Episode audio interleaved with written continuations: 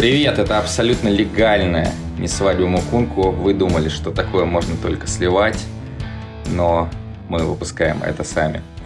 Александр Дорский из Петербурга, Глеб Чернявский из Москвы. Глеб, доброе утро, хотя какое же оно доброе, ведь отрыв от «Зенита» и от ЦСКА у «Спартака» растет. Саш, ну, по твоему внешнему виду видно, что ты отмечал всю эту ночь этот растущий отрыв. Но, знаете, сегодняшнюю свадьбу Мукунку хочется начать необычно, ведь мы говорим о футболе, а сегодня, Саш, я предлагаю тебе, знаешь, что обсудить? Зеленое дерби в швейцарском Давосе, которое прошло 23 декабря 2019 года. Ты знаешь, какой был счет тогда? Нет. Как ты думаешь? Но я знаю, что такое зеленое дерби. Да, Уфа, Краснодар. Ну, можно позвонить Марии Орзул, узнать, можно посмотреть в интернете, но мы, конечно же, этого делать не будем. Саш, в связи с этим у меня к тебе еще один вопрос. Ну, наверное, все посмотрели легендарное видео, не отрываясь, как написал Василий Уткин. Кстати, ты видел шутку Василия Уткина? Это одна из лучших шуток Василия Уткина за последнее время. Да, никто не отвернулся, да, все досмотрели до конца. Скажи, пожалуйста, Саш, вот мы все смотрели как плебсы с обычной камеры, ты посмотрел с тактической еще. Что ты там еще обнаружил? Ну, хорошее перестроение, хороший прессинг. Вот, поэтому, ну, и грамотное дыхание, то есть физическая форма все-таки у Артема неплохая, видимо, усталости действительно нету. Но на самом деле, я даже не знаю, что тут можно еще сказать, потому что, конечно, это вообще задело все выходные у нас. И обсуждения, и шутки, и позиция sports.ru, я думаю, что... Вы прекрасно понимаете, о чем я говорю, поэтому... Саш, да, скажи, пожалуйста, а у тебя есть такой архив? Нет. Да, то есть, если вдруг у тебя отберут телефон, взломают или что-то еще, мы тебя в таком образе не увидим, да? Не, именно в таком нет. Мне даже лень обсуждать, что ничего страшного на видео не происходит. Меня вот что поразило вчера, когда люди стали... Я думал, ничего обычного. Ничего обычного. А меня что поразило, когда люди начали писать, мне жаль Артема. Ну как же может быть жаль, когда вот создавая такую единицу контента, ты в целом должен понимать, что теоретически ее могут увидеть, должен быть готов к этому. И как писал телеграм-канал «База», Дзюба знал, что все взломали, и все это может всплыть. И, наверное, вот ты как считаешь, публичные люди вообще могут создавать такое? Или если они такое производят, то должны быть на 100% уверены, что это никогда, нигде, никак не всплывет, и хранить это где-то на жестком диске в столе? Ну, смотри, во-первых, могу сказать так, по моей информации, то, что написала База, это правда. Вот. А так, да фиг знает. То есть, мне кажется, что раз сливы происходят, ну, понятно, у звезд, да, по большей части, потому что, ну, собственно, они всем и интересны. Ну да, значит, мы с тобой что... голые никому не интересны, поэтому, да, ну, здесь понятно. Да, даже, ну, я надеюсь, что все-таки ты своей жене хотя бы чуть-чуть, ну вот, но... Вика, привет. В общем, поэтому я не знаю...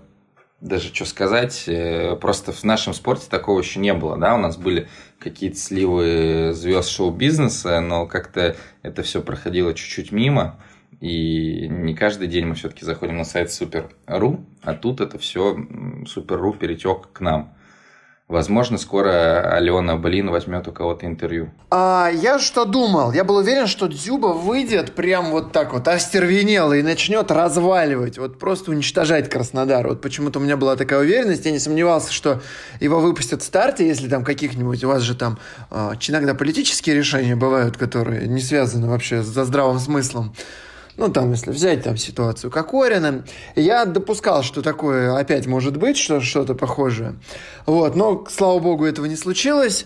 И Дзюба вышел на первый тайм, и меня поразило. Вот вроде у него было какое-то стремление, желание бороться, но он какой-то бегал растерянный. У тебя не было такого ощущения? Ну, понятное дело, что сейчас мы уже тоже оценим постфактум, и разница между первым и вторым таймом, она вообще поразительная. Хотя ну да, я только про первый тайм соперники-то у Тёмы не менялись. Нет, ну вот, понимаешь, когда пенальти вот этот он пробил, не забил, мы же с тобой даже это тоже обсуждали в онлайне и считали, что Семак не прав в том плане, что ну зачем давать бить. Ну, в принципе, Дзюба и сам мог отказаться так, если бы не чувствовал в себе уверенности, вот чувствовал, что вот не только вот эта вся ситуация давит, а, наверное, реакция стадиона, которая была, ну, в первую очередь, естественно, фанатского виража, она была достаточно неожиданная, мне кажется. То есть, понятно, что там никто никогда не любил Дзюбу, так по большому счету, да, и Дзюба может хоть там 100 раз становиться лучшим бомбардиром чемпионата России, лучшим ассистентом, приносить «Зениту» еще там 5 звезд на футболочку над эмблемой, но, наверное... 5 звезд, да. У вас и близко столько нет. У великого-то клуба 4 звезды, а ты про какие-то 5 звезд, Саш. Да, ну, давай. Московская «Динамо» себе не все звезды на футболочку рисует, потому что все-таки не живут прошлым. Вот. Поэтому, наверное, то, что произошло, ну и происходило на самом деле на протяжении всего матча, и даже после гола Дзюбы, это меня на самом деле удивило. Вот, возвращаясь вот к пенальти, к первому тайму, то есть, и мы тогда с тобой переписывались, и вот зачем Семак это сделал. А сейчас, может быть, да, так случится, что вот эта ситуация, реакция виражане, забитый пенальти, и, в принципе, ну, достаточно неудачная игра в первом тайме, она вообще перевернет все, потому что после гола же Дзюба бежал к Семаку, там отбивал Пятюню ему помощником. То есть, ну, тоже такой момент, да, психологический, то, что Семак его не заменил в перерыве, а фиг знает, а вдруг это реально вот перевернет, может быть, не весь сезон, но хотя бы вот эту часть его. Если честно, я не помню, когда Дзюба последний раз так радовался голу, и радовался он в «Зените» так голу вообще когда-либо. Не знаю, может быть, ты помнишь такие эпизоды, но он просто сходил с ума. Понятно, что типа победный гол, но он всегда гораздо сдержаннее ко всему этому относится. Не, ну в тот момент-то было непонятно, что это победный гол. Он был забит все-таки не на 95-й минуте. Ну, да, но все равно команда вышла вперед, и все, всем он это все ответил. Но, тем не менее, я хочу вернуться к первому тайму. Футболисты ни хрена на поле не соображают и не отдают отчет иногда происходящему. Ими там движут инстинкты исключительно.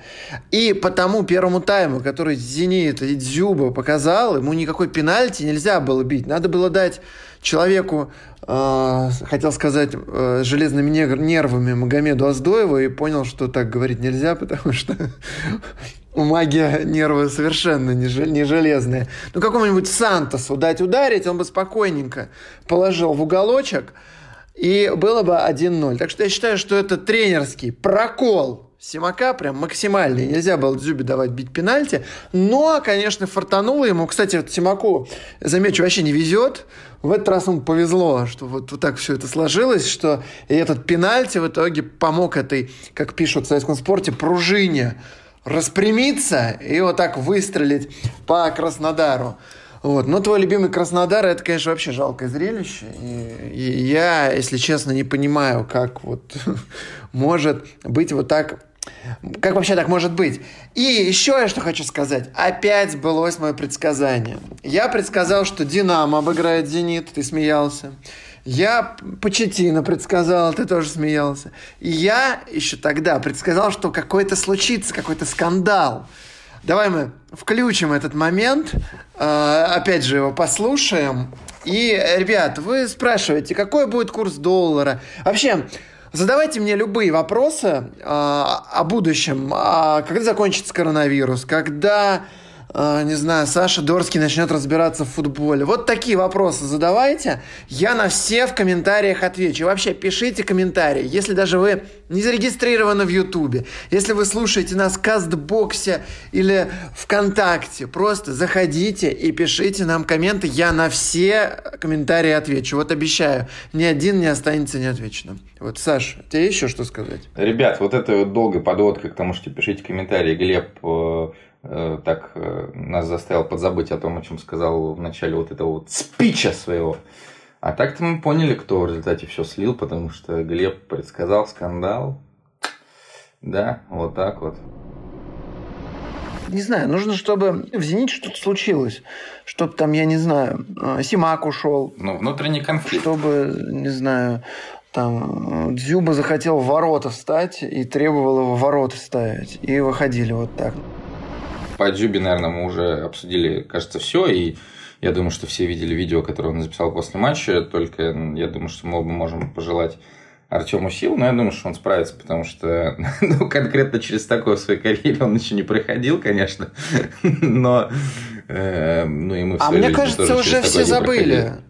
Мне кажется, все, уже сегодня все. Но реакция на Дзюбу вот, вообще за день, она просто была настолько полярной. То есть, если вот, да, по комментариям на sports.ru, угу. Когда утром все писали о том, что там тоже там лишить там повязки, ну, понятно, там какие-то смешки, там некоторые смешные, по мнению Вадима Лукомского, допустим, вообще не было смешных шуток на эту тему.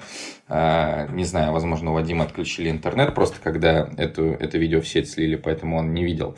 Ну, в общем, а вечером Дзюба снова стал героем. Понятно, там кто-то писал о том, что проигравший в этой всей истории опять русский народ, но эти люди постоянно об этом пишут, поэтому тоже тут уже сложно что-то сказать. Слушай, мы, конечно, в своем подкасте «Краснодар» не обсуждаем, но вот ты говоришь, что это жалкое зрелище. А кто в этом виноват, на твой взгляд? Ну, кто, в принципе, рулит всеми процессами, тот и виноват.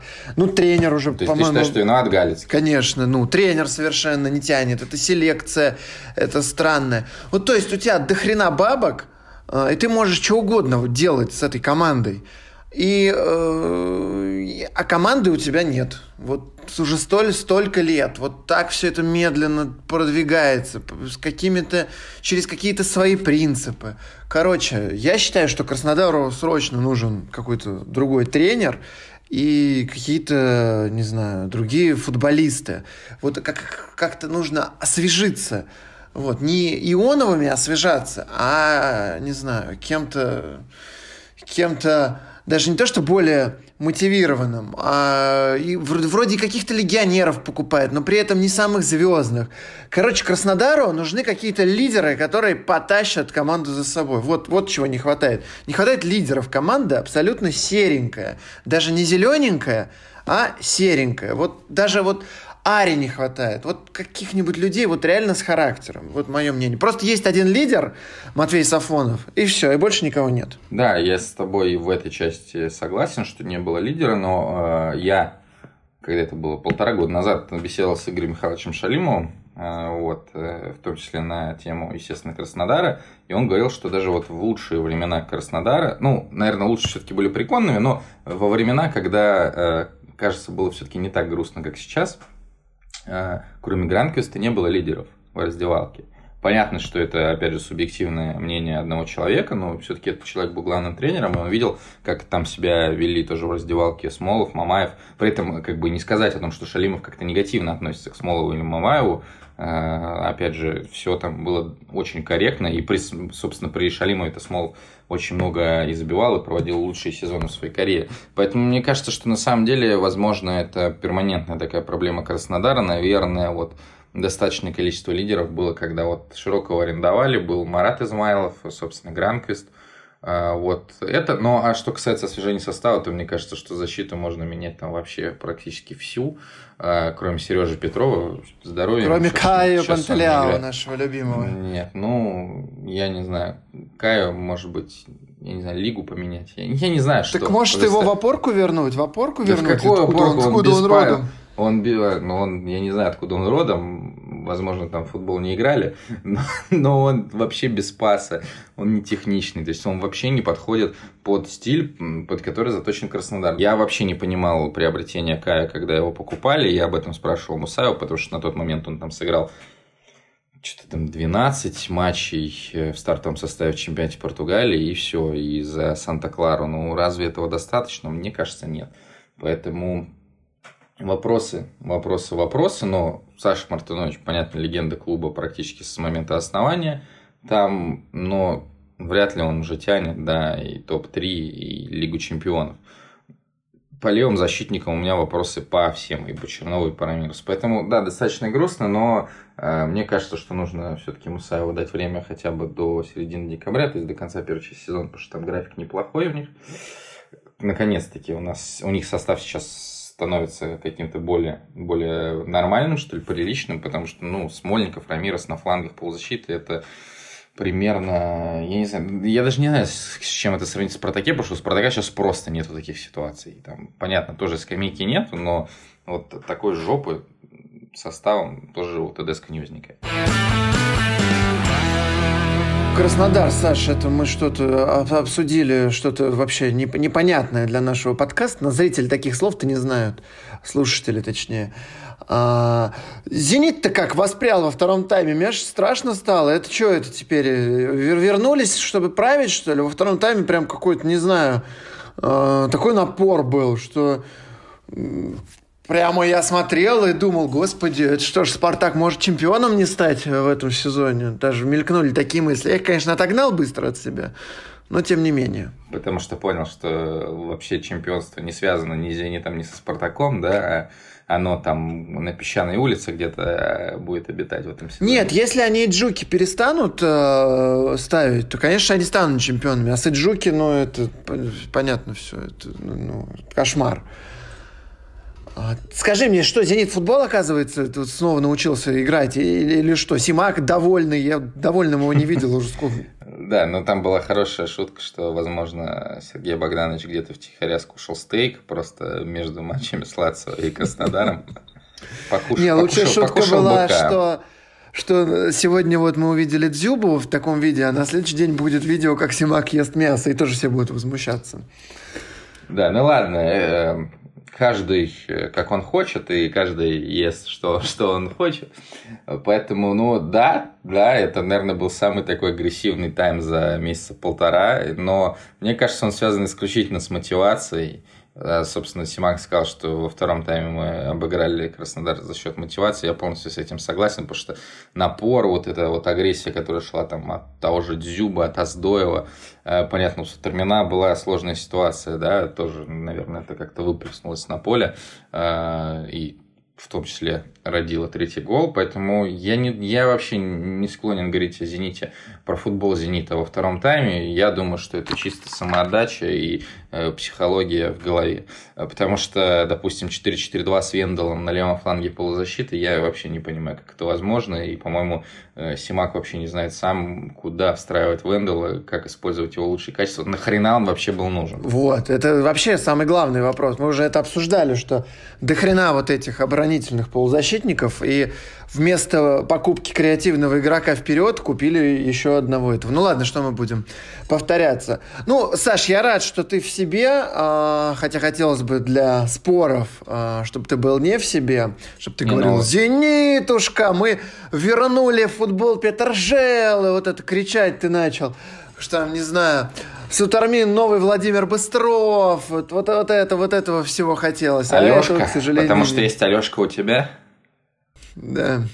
Нет, слушай, я в себе, потому что все-таки надо поддерживать свою команду в самые тяжелые моменты, и если ребята в себе, то я тоже должен быть в себе.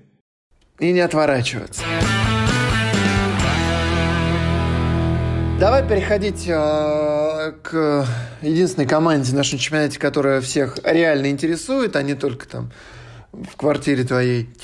«Спартак» Москва не выиграл второй матч подряд. Ты не один. Не выиграл второй матч подряд. И что-то мне становится как-то боязно. Нет, уверенность, что чемпионство наше, оно никуда не делось, но, походу, не без проблем оно будет добыто.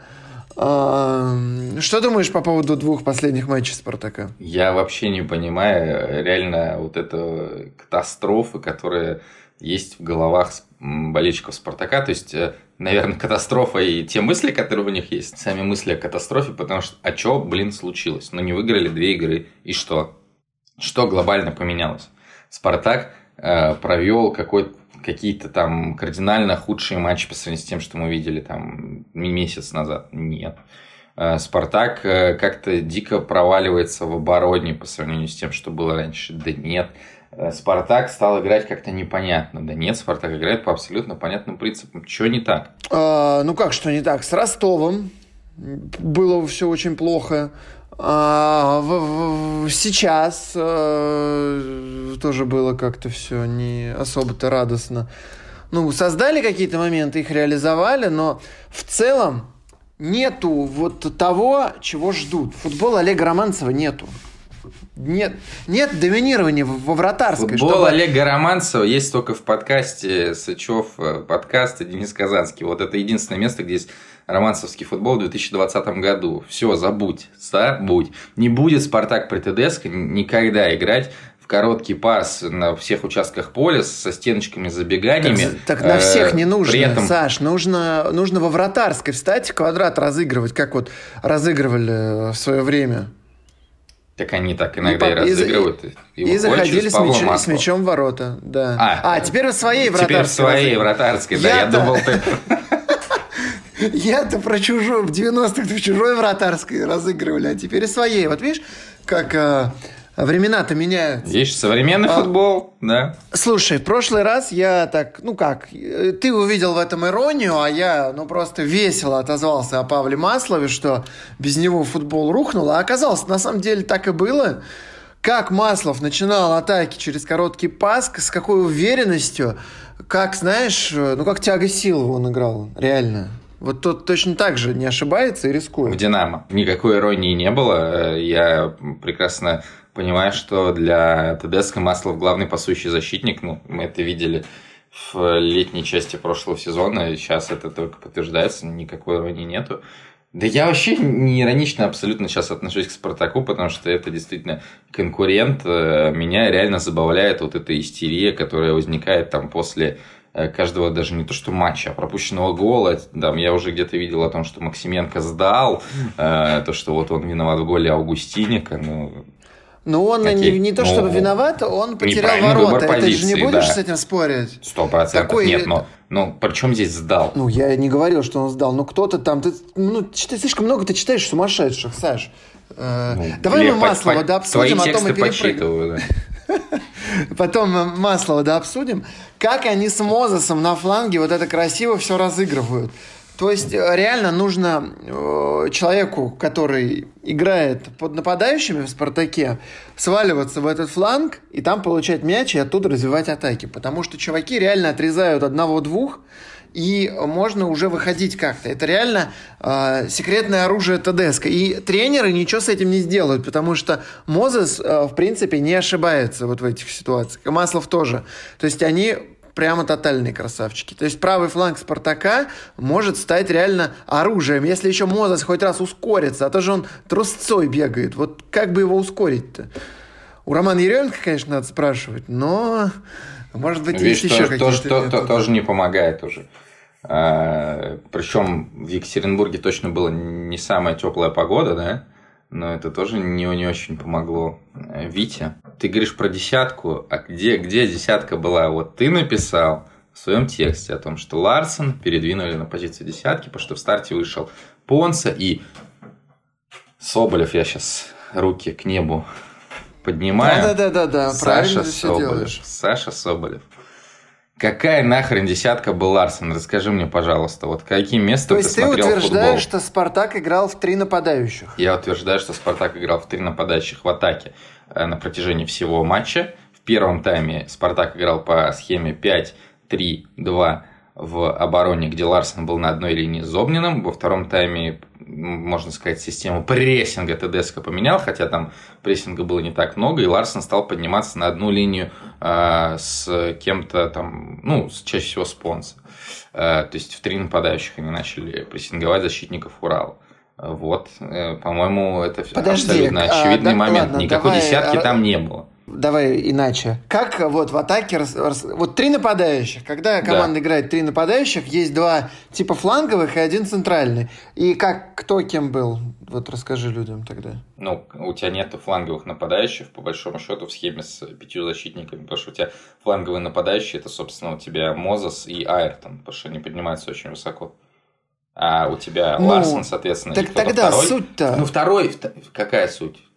Да нет, суть они в песок, да. В этом сезоне, когда выходил Бакаев, когда выходил Ларссон на этой позиции, был матч с Химками, когда выходил в первом тайме Кокорин, вот этот вот человек, он располагался чисто под двумя нападающими, чисто вот в центре, под двумя нападающими. Понятно, он мог сваливаться там в полуфланге, но это было эпизодически, то есть в зависимости от того, где мяч. А в целом он находился в центре. Сейчас против Урала вообще не было такой ситуации. Поэтому Тедеско вернулся к тому, что было в прошлом сезоне.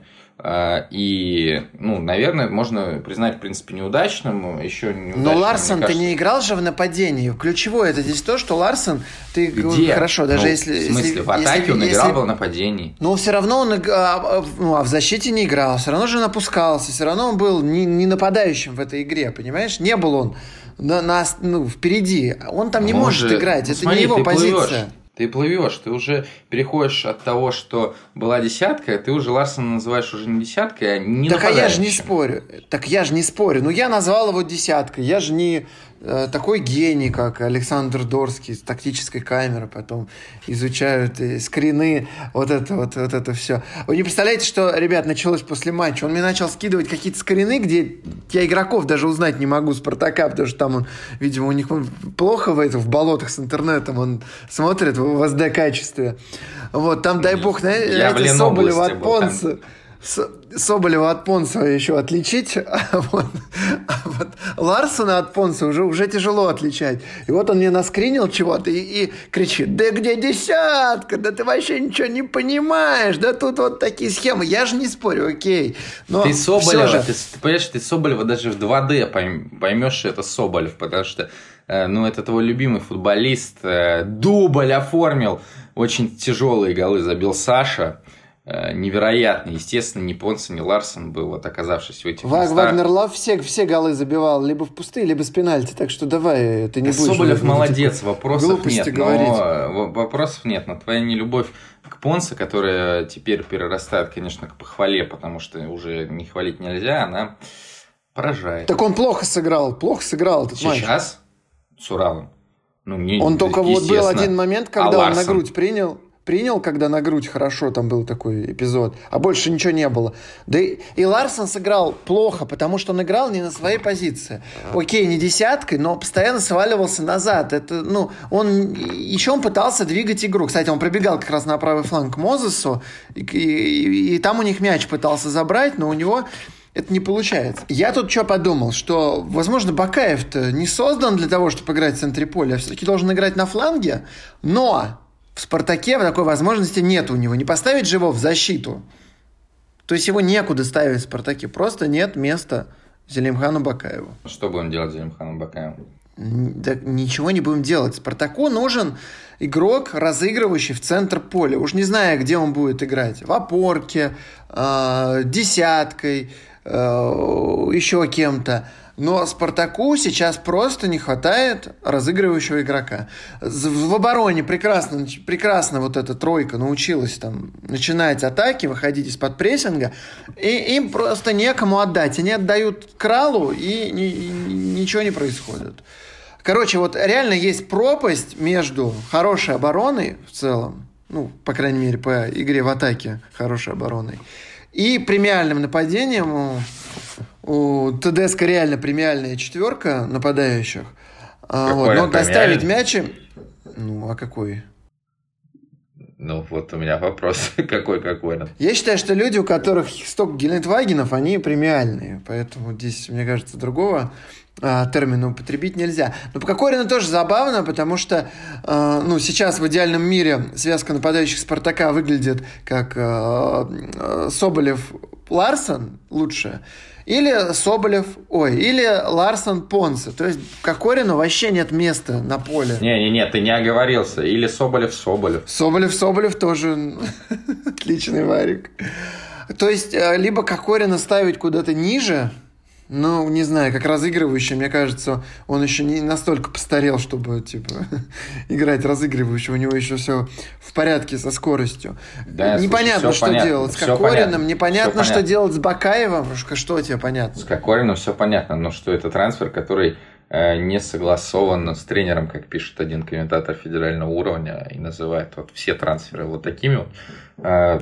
Ну, Кокорин не нужен Тедеско, и я думаю, что ничем хорошим это не закончится. Вот. А что касается Бакаева, то действительно интересный момент. Я думаю, что очень многое решится где-то в январе на сборах. Интересно, где они пройдут, там в Турции, в Сочи, где-то, может быть, все-таки в арабских странах. Но... В Кисловодске. Да, в арабских странах, в Кисловодске. В общем, ну, действительно, Бакаев сейчас в плохой форме, а сейчас это продолжается уже 4 месяца, и это грустно. Что касается того, что не создан он для центра поля, прошлой осенью на какой позиции он играл, и мы все восхищались, потому что Зелинхан Бакаев, бог контратак. Да, ну я вот сейчас анализирую, может быть, ему его на фланг надо поставить, и там он как-то... Куда? Ну, куда так ты его некуда, так и некуда. Я же о том и говорю, что... То есть мы отправляем ситуация. Его в Рубин. Да, к брату. Вот они будут с двух флангов и фигачить. Скажи мне, что ты думаешь по поводу моей вот этой идеи, что Спартаку нужен бокс-ту-бокс крутой или там, не знаю, новый Фернандо, чтобы с глубины пасы отдавал, или Егор Титов, или...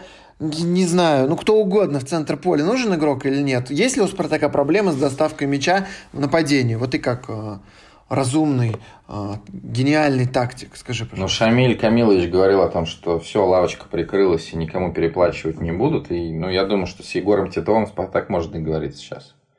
И не переплачивать все-таки ему.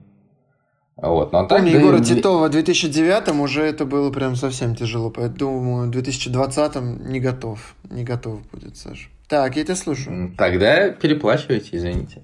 Вы все-таки «Спартак».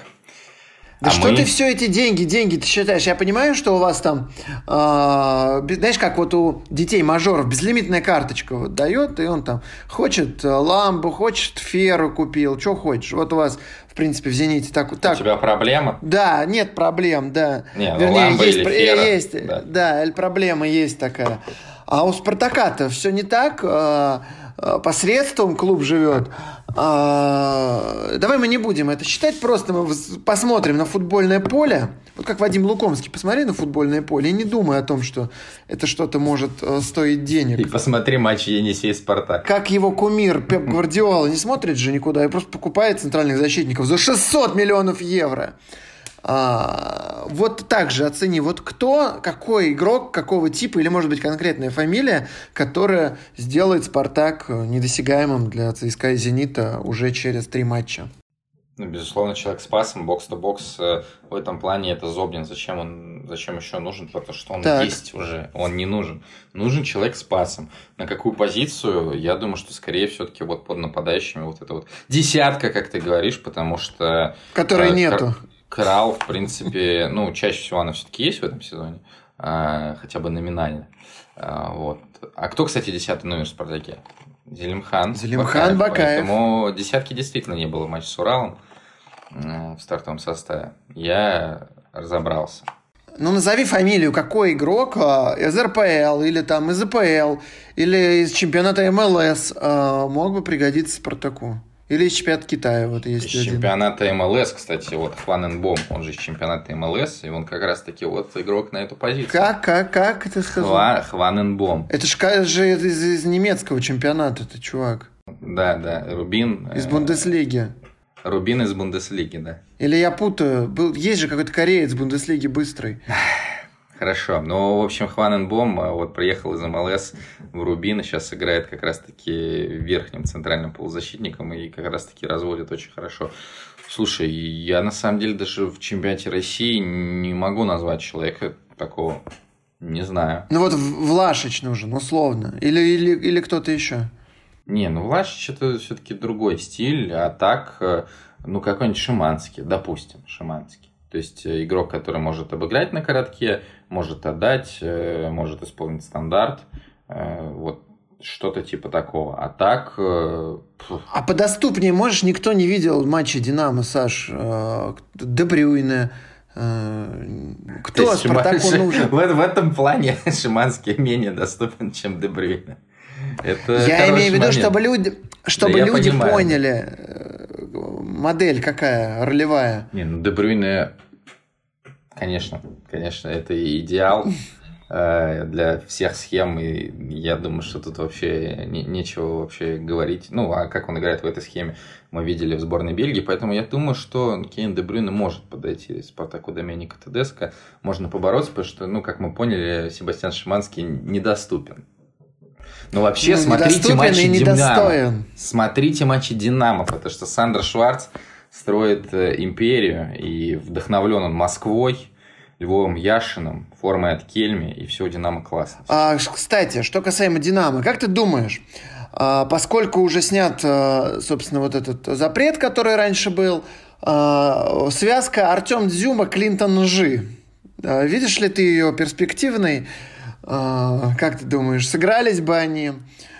Твое мнение, Саш? Нет, потому что Артем все-таки подходит под схему с одним форвардом, действует на острие атаки, поэтому я думаю, что, ну, ему будет некомфортно, когда кто-то будет рядом. Поэтому все-таки давай Клинтон Джи. А Клинтон Джи все-таки нужен партнер какой-то, да? Ты про это. В паре, да, проще действовать в связке. Как же смешно, Глеб. Спасибо. Ну что, это была парная не свадьба Мукунку. Мы без партнера не можем.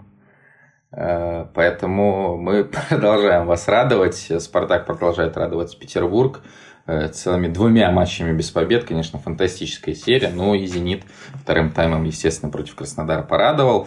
В следующий раз мы выйдем через 2 недели, потому что сейчас у нас пауза на сборные. Немножечко отдохнем, хотя, безусловно, работы будет много. Следите обязательно за sports.ru. Я думаю, что будет много разных эксклюзивов. Ну, а эксклюзивный и премиальный, как Александр Кокорин, выпуск «Не свадьба Мукунку», вы можете послушать на всех платформах, где есть подкасты, на YouTube-канале Sports On Air, в Apple подкастах и везде. Обязательно пишите комментарии, ставьте звездочки, ставьте лайки и, естественно, не забудьте зайти на sports.ru, чтобы посмотреть, какую Глеб Чернявский подводку сделать для этого выпуска, потому что это еще один челлендж, связанный с нашим подкастом. Ребят, и в прошлый раз вы меня обманули, 5000 комментариев никто не написал.